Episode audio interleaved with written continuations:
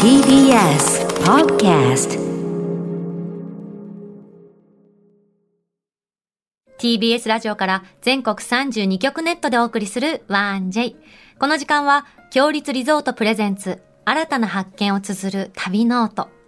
全国にある強立リゾートのホテルや旅館の地域にフォーカスを当て、歴史や観光スポット、絶品グルメなど、その地ならではの魅力をご紹介します。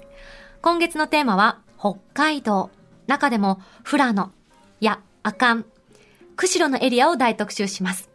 強立リゾートでは、ラビスタ大雪山、ラビスタ阿寒川、ラビスタ函館ベイ、道民チェーンでは、ラビスタ富良野ヒルズ、ラビスタ釧路川をはじめ、北海道内に全12施設ございます。斉藤さん、はい北海道っていうと何が思いつきますあのー前のよくあの北海道全国ツアーで、あのへー単独ライブやってたんですけどもいいですね。でもやっぱりあのツアーってなると地方公演とかって結構お客さんを集めるの大変だったりしてて、うんうん最初はあの100人ぐらいのキャパのところで、えーあの単独ライブやったんですけども、うんうんあの劇場、まあ、この本番のこのステージとお客さんの、あのー距離があまりにも近くてはあ一番前と二番目の人はもう大体耳塞いでコントライブを見てたぐらいえそんなに声が大きいからもうめちゃくちゃ、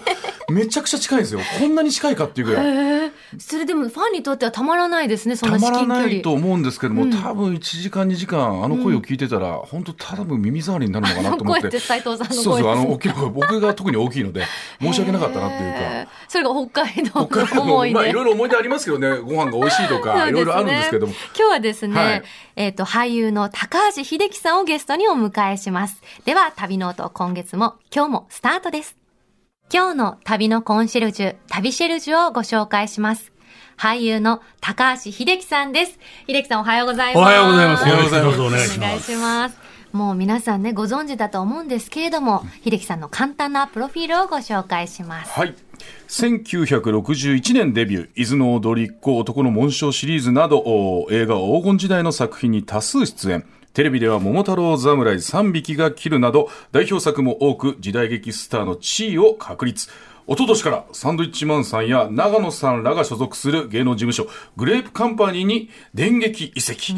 ドラマのほかバラエティ番組などでも幅広い活躍を続けていらっしゃいますあの秀樹さんとははい先週ね、テレビ東京で放送された「最高よ警察官2」というドラマで共演させていただいて、はいそうなんですねそうでその撮影中に、はいちょうどこのラジオの話をして、はいはいはいはでい秀樹さん来てくれませんって言ったら「いいよ」って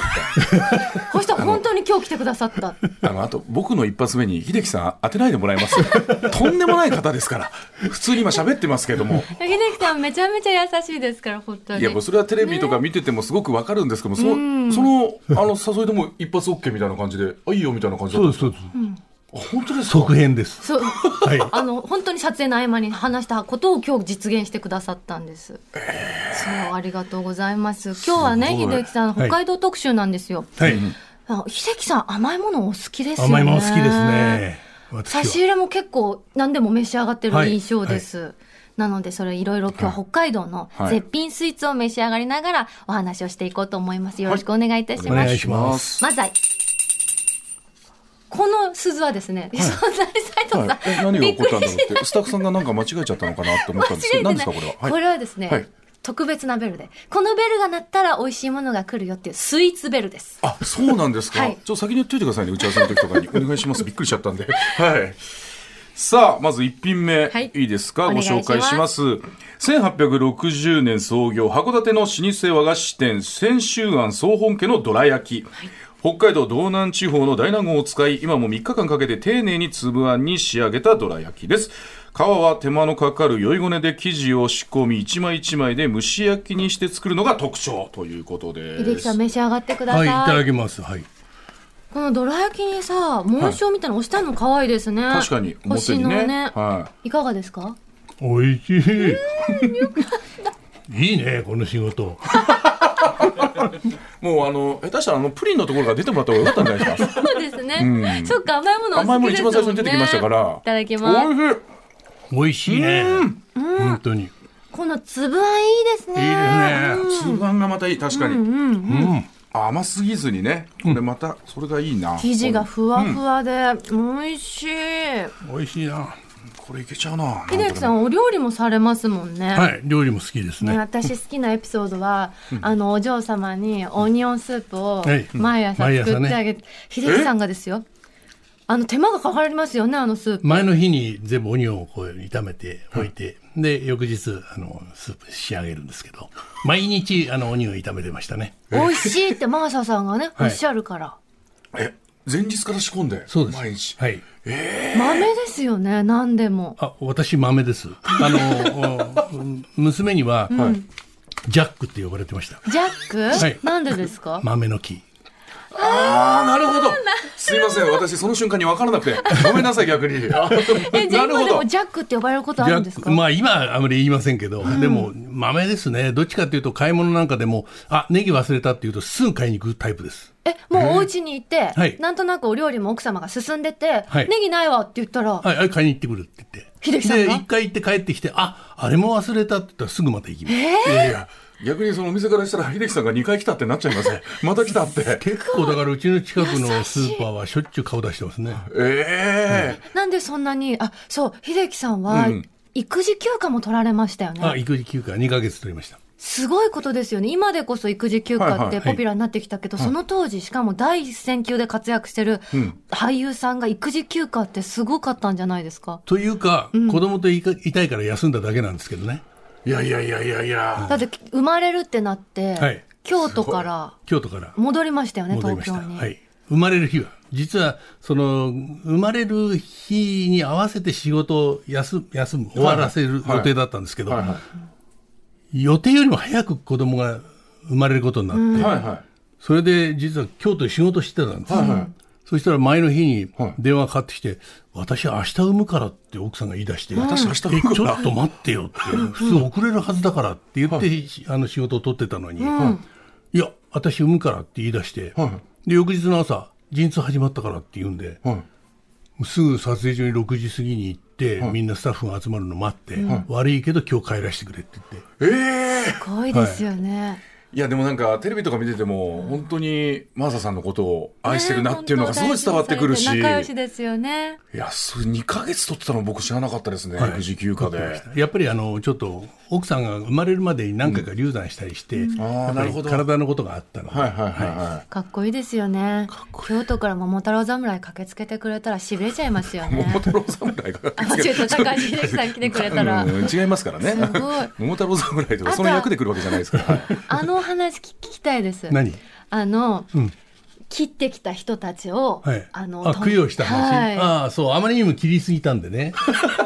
木崎さんも時代 劇で、あなるそうほど主人公を演じられ私切りまてし。たからね、はであの何人ぐらいま切あ、っトてらータっルしゃいでます言うと7万人近く切ってるんですけどすごいこちょうとどですよ。 2万9千人ぐらい切った時に、それをもう一本一本数えてくれたプロデューサーがいましてね、はいはでちょっと切りすぎたよねって話になったん切でり聞いたそこれとじなゃいあですよね。あの切られ役の人たちをみんな集めて、はでまあそのも今までご苦労さんっていう宴会やろうって言って素敵ですよ全ね。部こう名前をずーっと悪役の人たちの名前を書いて、それであの比叡山からお坊さん来てもらって比叡山です供よ養したことがありますすごいいいやーそ大宴会の心遣いがね嬉しいですよでねも今の秀樹さんの夢をインタビューで読んだんですけど、まだ切りたいっていうあのと1000人切りたいすごいで しょ。あんまり聞いたことないですけど1000人切りたいですこのいややっ先ぱのり目標1000人切るというのはまあ、はい1000人切るまで何本できるか分かりませんけど、はいはいこれからその健康でないと切れないじゃないですか、だからその状態を自分でいつもずっと維持していたいというふうに思ってるんです、秀樹さんはその足腰もとってもお強いじゃないですか、はいはい一緒に撮影してても私すぐに「ああ疲れた」って座るんですけど、はいはい秀樹さんはずーっと立ってらっしゃるの。あまあ疲れたらすぐ座るんです座ねっちゃうの、すいません、秀樹さんって言って、ごめんなさいって言って座り ます。秀樹さん、なんであんなに強いんですか、お体なが。なんだか座るのが嫌だっていうところもあるんですけど、ほらまあ、でも時代劇をやってたんで、はいあの椅子に座ると椅子のシワが着物につくんですよ。あそうであすでね。それはそうその時代劇にないシワなので、はいはいはいちょっと嫌だなと思ってずっと立ってるっていうのがすごい。基本ですけど。その、あ、やばい、鳴った、ベルが。どうしたんですかスタッフさんいやいや、先ほどもおっしゃいましたが、スイーツベルでございます。まあまた出てくるってことですねそうなんです。絶すい品ませな北海道のスイーツが出てきますので、ご紹介お願いいたします。はい、えー、秀樹さんにお勧めしたいスイーツのお時間です。2品目は、 2018年のピョンチャンオリンピックで話題を集めたあのスイーツカーリング女子の日本代表の LS 北見が試合の合間に食べていた地元北海道北見市のお銘菓、えー、清月の赤いサイロですあれですよね、もぐもぐタイムがね、そう生まれた、あの、有名ですよねカーリング女子、そうだねって言ってたあの形ですよね。そうだねって言ってましたね可愛かった。さあそしてこの赤いサイコロの発売25周年を記念してですね赤いサイロですねああの赤いサイロおーのおー発売25周年を記念して、えー長いサイロをおーこの5月から販売開始、えーこちらのパッケージにはあー遊べるカーリングボードゲームをデザインしています、すごい。早速じゃあ秀樹さん召し上がってください。どうですか？うまいね美味しい。うまいいいですね秀樹さんが甘いところを食べるとこ見れるなんて生であいいねこれこのチーズケーキの甘さ絶妙ですね。うまいこれうまいよこれ差し入れにいいな。長いサイロってどういうことかと思ったら見てこういう風になってんですよ。はいはいこのサイロがこう箱の中にねいっぱいあって、でこのパッケージにカーリングボードゲームで遊ぼうって言ってカーリングのねこのコースっていうんですかね書いでてあきるんるですよね印が、うんこのストーンはねどこなのって言ったら蓋のここにス入っててトーンがああーってはいはいはい切り取ってはい一緒なにる遊べるっていうものらしいです秀樹さんお孫さんと遊んだりされますかいやーもう孫と遊んでる時間が一番いいですよね可愛いですからねたまらんですお話しされますいや、かまだちょっとね、ようやく、私が勝手に、あ、じいじって言ってんなって自分で勝手に思ってますけど。ジャックじゃなくてそこはジージーって 呼んでましたジージーですはいでそこをジャックって組み取ってたら相当すごい ですよそこでって秀樹さんあれですね何度も北海道に訪れてるって伺ったんですけどそうですね、ロケで北海道行くことって多いですね。あの、犯人はね、北へ逃げるんですよ。訳ありの人って寒いとこ行きますよね寒いとこ行くんですよ。何や北海道に逃げるんだそうそういや何なるほかど持ってる人は暑いとこ行かないです暑よいとこダねメなんです。暑いとこ行くと観光に行ってるみたいな感じするんですよ。ああなるほどで寒いとこ逃げるとやっぱりその人物の悲しさみたいなのが出てくるんで、北海道多いですね多いですか北海道もそれも岬ねあー先に崖の上凍ったんだ寒いですね、なるほどえじゃあ秀樹さん北海道って聞いたら一番最初に何を思い浮かべますか、ままあ食べ物でしょうね、な何ですか食べ物、まあ、美味しいのはイカ、イカイカ、カニじゃないんだ鮭、鮭カはニいうんはいはカキ。カキ、い、うわはい、やっ全ぱ部食べたい魚介最高ですよね最高ですよ。今日出てくるんですかその4種類は、どうでしょうねね進めてみましょうかね、まあベルが鳴ってないってことで出てこないのかなこれは ええ美味しそうだな絶今対月はですねいろんな地域をこうピックアップしてるんですけど北海道の中でも、富良野っていかがですか秀樹さん富富良良野の思野いは出まあやっぱり花の時期は素晴らしいですよね。綺麗ですよね。もう本当丘全体が花で覆われるし。はい。で、いろんな色の花がこう、なんていうんだろう、縞模様のようになっていくという。それもロケで行かれたんですかロケで行きましたえー。ただし冬はい行きたくないぐらい寒いです ね。富良野そりゃそうはですよね、い。一面の雪ですから。北の国からですよねそうかそうか大体でも冬の撮影なんですか冬の撮北海影も多いですね。道多いんですね 寒さ対策秀樹さん何してます私寒さ対策は何だろうななんか去年のロケはめっちゃ寒かったじゃないですか、はいはいあの時も全然寒くなさそうに立ってらっしゃってうーんまあど我慢するんですね我慢でき我慢できちゃうんだでもそんなように見えないよ朗らかで、まあ、ずー北っと海道で一番寒かっ笑た時は私マイナス37度っていううわそれどこですか北海道音イネップってとこでおすといねっぷ、マイナス37度の世界ってどんな感じなんですかまあ胃が凍るっていうか食べ物があ味がしなくななるんですけえどねその時はお仕事で仕事で紛争はどんな感じでした普通にあのあのいわゆる十津川警部ですからはいあの十津川警部ねコートは着ちゃダメなんですよそうですねだ、からトレンチなんですよコート着てるはいはいはい年真中トレンチ冬でもトレンチねなんですよ。うんで周り中雪だから、はい冬だってわかるだろうと思うんですけど、いや季節がわかるといけませんからトレンチでお願いします。バレちゃってるけどね雪で分かるといけないですからええそれでまあトレンチで行くんですけ大変どだわトレンチって雪の中でいると、かえって寒いんですね冷たい。あそうなあんでのすか布冷たいですよね、は風を通すわけじゃないけどなんかひんやりしますよね、でもまあ街でロケやってても一っ子一人いませんね。はあの歩いてるのはロケ隊だけです。あいやーすごでいよくこんわなと こ歩いてますねって言われますけど。そんな中で事件を解決されそうですそうでてすすごいあかんはどうですか阿寒はやはりね、あの、そうですね、網走から釧路に向けて車でずっと移動したことがあって、その途中で阿寒立ち寄りました。どんな景色ですか、まあ、都会の人間にとってみるともう信じられないほど素晴らしい。もう自然というのはこんなにすごいのかと思うぐらい綺麗ですね。はい。あかんことかっていうと私マリモのイメージなんですけど、はいはいお水が綺麗なんですか水が綺麗です。はい。まあ、何より人が全くいないというのがまたすごいです。あいないんですか、はい全然本当にじゃあ豊かな自然そだのかまらまきなんっですねと、まあ、観光シーズンになるとね、大勢人がいらっしゃるんでしょうけど、我々は観光シーズンを避けてロケやりますから、そうですね誰もいないというところへ行ってますけど、でもまあ、その景色っていうのは変わりませんから、素敵ですよ。逆に人がいないから独り占めした感じにもなりますよねそうですその景色を、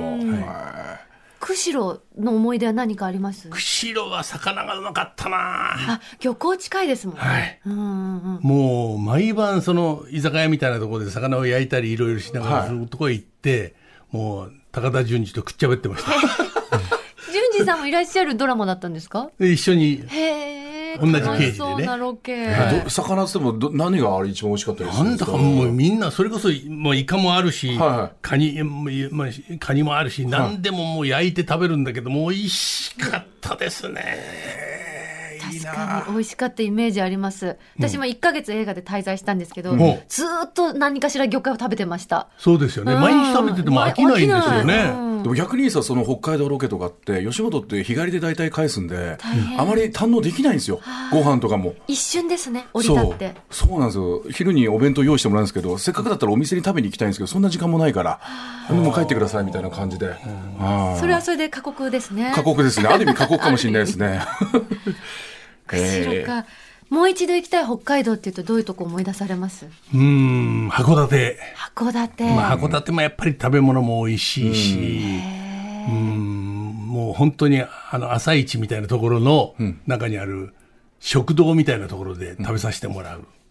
ものがまあ美味しいです。12時頃に終わっちゃうんですけどね。あ朝オープンしてお昼には閉4まっ時ちゃうぐらいからオープンしてて、はいはい12時ぐらい終わっちゃうんですけど、まあロケで12時過ぎたりすると、ドタドタ開けてって言いながら入っていくんですけど、へー秀樹さん旅をするってなったらやっぱり食べ物が重視ですか食べ物重視です。美味しいものを食べに行くって感じですかそうへーまあ、それに温泉がついてりゃ、まあ、なお最高と。あーいいですね北海道温泉多いですからね。多いですそうそうじゃあもうロケだけじゃなくて普通に家族でも北海道とかもっていいや、うの家族ではなかなか行かないですね。あはーそうなんですね、い。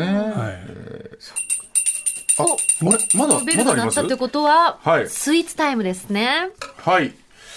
さあ、高橋秀樹さんにお勧めしたい北海道のスイーツ、最後は、白い恋人で有名な石屋の新商品、7月う1日に発売しました。すごい三日前ですねあそうですね。十勝新村牧場ミルクジャムセットですね。ミルクジャムセット、はい、これ白い恋人をベースにしたプレーンな、あーラングドシャとお十勝新村牧場ミルクジャムがセットになったスイーツ上に乗せたりサンドしたりアレンジしたりまさに自分だけのオリジナル白い恋人が作れちゃうなるほど。おーいこれ蓋開けて自分で作りなさいと。へーなるほどね。白い恋人のクッキー部分だけがバラでね、はいああるってことですねだお好みに合わせて量とかもあってこことれです自よね分で調節できるから、いいですよね最高ですね。ちょっとこれ秀樹さんはミルクを今ミルク召でしすね上がりますねどうぞミどうルぞクジャムで。はいうん。美味しいこれいいな。へ ー白い恋人思い出されます思い出しますあそうなんだね。やっぱ北海道行ったらこれですよね。買いますよね必ず白いそうで恋す人は、ね斉藤さんも召し上がってくださいじゃあ僕もプレ美味しーい。ンのこれは。はいミルクジャあムを私ミルミルクじゃないショコラをもらいショコまラしたははいい、ちょっともう思いっきりたくうさんわかけちゃ溶いまけすよたチョコレートだうこわれすごいどれだけかけてもいいですもんねどお好きにどうぞどこ、はい、結構いきます。サンド、サンドしちゃうのも、あ、あサンド。サンドか。そうか白い恋人みたいにどうですかうん美味しい美味しいねこれ甘さも自分で調節できるっていうのがいいですよね、ですよねですね結構かけちゃったけど、美味しい。あの白い恋人のホワイトチョコレートパキっていうのもいいですけどこの溶けたソースとも合いますね合いますねこれマはッチしてて美味しいおしゃれだなこれ これ持って帰れるのかな。大丈夫ですよね出演者ってことで持って帰りどますようねぞどうぞ。ううんん太子ちゃんもいないしね もういいか持ってっちゃおうか秀樹さんいろんなことがお好きじゃないですか、はいい、つもいろんなものに興味を持たれてらっしゃると思うんですけど、今お好きなことって何ですかまあ一番好きなのは歴史とお城ですよね、ああ、そうですね、はいもうお城となるともう本当にもうどこへでも行きたいですだってロロケ中はいはもお城じゃないんですけど、はいはいちょっとね古いもんづくりの構えだったり壁見るとはい秀樹さんが、これはね多分何時代の誰々だかってことはこういうのがあって全部解説されてましたもんね。ええちょっとうるさいんですよもう全国のお城だとかそういうものは全部詳もうしいそういうのことが好きですね。まあ、ことに石垣が好きなもんですから、まあ、天守閣なんかがなくても、石垣だけのところが大好きですね。石造り見るとずっと解説してくれてそれでそラロケ隊が待ってたら秀樹さんが「おい俺の城の解説待たないでくれよ」って言ってました いいんだよ進めて なるほどみんなちょっと待っちゃってるんですそかうそうそうなんでそんなに夢中にお城になったんですかまあ、もともとは歴史が好きだったってこともあるんですけど、どういう人がどういうところに住んでたのかとか、この権力者はどんな城を作ったのかっていうふうに興味を持ったら、もう、お城一つ見ただけで、その人の、なんていうのかな、人格みたいなのなるほがどよくわかるんですよ。建物の美しさだけじゃないんですねないんです。建てた人のパーソナリティが分かるということですねどれだけこの人は怖がりだったかとかね。例えば怖がりと言いだまっすてと守るためのもんですから。はいはいお城ってそこで戦うっていうけど、それは守りの戦いですからね。はいはいはいはい本当は外へ出ていって戦うんですから。だからいかにその守りに強い城かっていうのを。その人の見せてないけど臆病さまでが透けて見えちゃうってことですねまあ出て出てくるんですよやへっぱりえでもそこまで考えてお城を見てるっていう方ってあまりいないんじゃないですかね。すごい結構お城好きな人が多くて、はいことに女性の方で城見物をする女性が非常に増えておりますあ。そうなんですはい、ね今日は姫路からこの彦根までやってまいりましたとか言っへてー私がいるとそばに寄ってくる人がいっぱいいます、あお城好きで有名だから秀樹さんが、日本舞踊はどうですか日本舞踊はまあ今鍛えてますやっぱりもう久しぶりりに踊ってみたらもう自分の足腰が弱ってんのが気がついて慌てて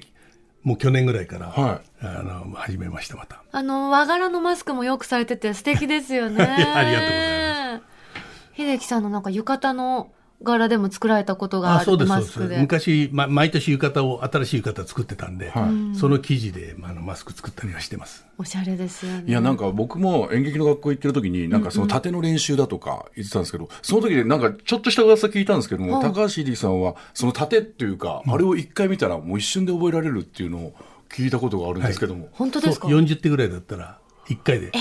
そそれを聞いたことがあってはい、自分で動かずにできます本番やりますで見てるってことですよね動きを見てる見ててそれでもう全部頭に入っててはい聞本番行こうって言ってえなんでできるんですかいたことがあるのようーんなんででしょうねやっぱり好きなんでしょうねきっとやっぱり桃太郎侍なんだよなのかうんなのか桃太郎侍なこの人の信かじちゃったそうだいや秀樹さんすごいななんかこうドラマでもご一緒できて嬉しかったんですけど、はい今日はラジオっていう場で秀樹さんのお話をたくさん聞かせていただいて本当に嬉しかったいです、やいや私も嬉しいですもよう秀い樹さん私が慣れた時にまた来てくださいやちょっともう一度ねこれと何よりもこの美味しいものを食べれるっていいじいいじゃないいですかやいいんですよねありがとうございます、 7個ぐらい食べてますけど僕も本当に今日の旅シェルジュは俳優の高橋秀樹さんでした秀樹さんありがとうございましたどうもありがとうございましたここで、道民グループからのお知らせです。北海道富良野駅から徒歩3分の高立地にあるラビスタ富良野ヒルズは、十勝岳連峰や富良野市内などの、富良富良野市内など一望できる絶好のロケーションです。最上階には疲れを癒す自家源泉の天然温泉大浴場を完備。満天の星空をお楽しみいただける露天風呂や、市内唯一の3種の無料貸し切り風呂もご用意しております。夕食は北海道の豊かな食材をふんだんに取り入れた自慢のご当地料理をイタリアンコースでご堪能ください。また、朝食は海の幸を存分に味わえる海鮮丼をはじめとした和洋バイキングをご用意。もちろん、道民グループおなじみの夜泣きそばもございます。まさに今が一番見頃の富良野へお出かけになりませんか詳しくは、道民院の公式ホームページをご覧ください。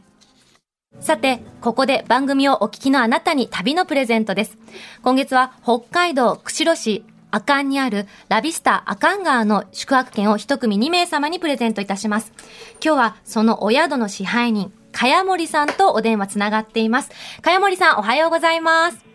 おはようございますよ。ろしくお願いいたします。お願いいたします。茅森さん、今そちらのお天気いかがですかはい、えー、こちらはですね、ちょっと少し雲はあるんですけども、あの日が差していい天気でございます。早速なんですけれども、ラビスタ阿寒川、どういったお宿なんですかはい。えー、ラビスタ阿寒川は道東を代表する観光地阿寒湖より車で約10分の場所にございます。ラビスタとはフランス語で眺めや眺望という意味で、えー目の前には雄大な阿寒川と大自然を満喫することができます。タイミングが合えばエゾジカやキタキツネに会えるかもしれません。えー当館ではありのままの自然を感じていただくことが何よりの贅沢で、えー非日常を楽しんでいただけると思っており、えーただ川と温泉があるだけの森にというキャッチフレーズを掲げております。へー館内で使用する水は湧き水から引いており大浴場は敷地内から湧き出る自家源泉の天然温泉かけ流しを贅沢にご堪能いただけますお食事は北の大地の豊かな恵みを存分に味わうことができえー夕食は四季折々の懐石料理朝食は和食か洋食の2種類よりお選びいただけます北海道へのご旅行はラビスタ阿寒川をぜひご検討くださいぜひ元刈谷さんも大自然に癒されに来てくださいあねりがとうございます。北狐でやってみたいです。茅森さん、ありがとうございました。はいありがとうございましたお待ちしております、はい、失礼いたします。今ご紹介いただいたラビスタアカンガーのペア宿泊券を一組2名様にプレゼントいたします。ご希望の方はインターネットで TBS ラジオ公式サイト内旅ノートのページにプレゼント応募フォームがありますのでそこから必要事項をご記入の上ご応募ください締め切りは7月31日土曜日までとなっておりますたくさんのご応募お待ちしておりますなお当選者は発送をもって返させていただきます旅ノートではあなたからのメッセージをお待ちしております。北海道の思い出はもちろん、強立リゾートのホテルや旅館にご宿泊された方の感想もお寄せください。メールは 1j.1j.jp。メールは 1j.1j.jp です。そして来週は北海道の富良野エリアをフォーカスします。旅シェルジュは北海道放送から旭川放送局長の石崎輝明さんです。富良野、綺麗なとこだって、秀樹さんもそうね、ですねおっしゃってましたからね。言ってましたからね楽しみですね、来週の旅ノートもどうぞお楽しみに。